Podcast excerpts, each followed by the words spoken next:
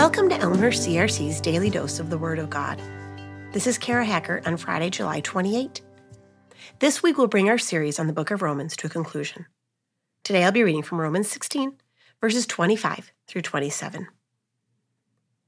Now to him who is able to establish you in accordance with my gospel, the message I proclaim about Jesus Christ, in keeping with the revelation of the mystery hidden for long ages past, but now revealed and made known through the prophetic writings of the command of the eternal God, so that all the Gentiles might come to the obedience that comes from faith. To the only wise God be glory forever through Jesus Christ. Amen. Romans is a book about God's amazing grace, which for far too long was a hidden secret.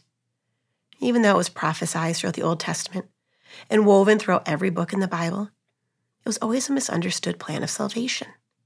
And why not?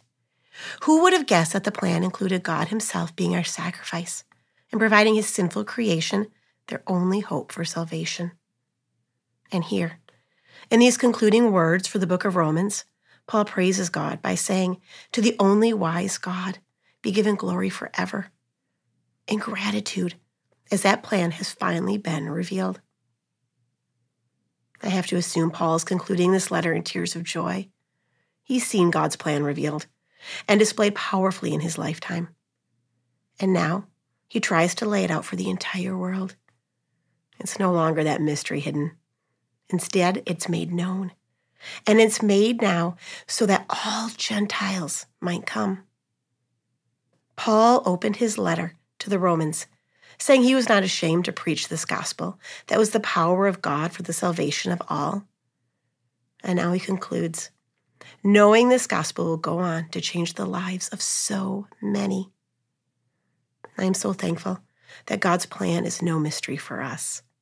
We have the Bible and the Holy Spirit helping us understand this beautiful gift of salvation. My prayer is that our excitement and our gratitude for the gospel never wane. Will you pray with me?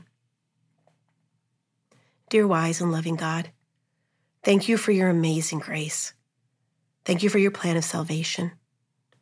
Your sacrifice for us is indescribable.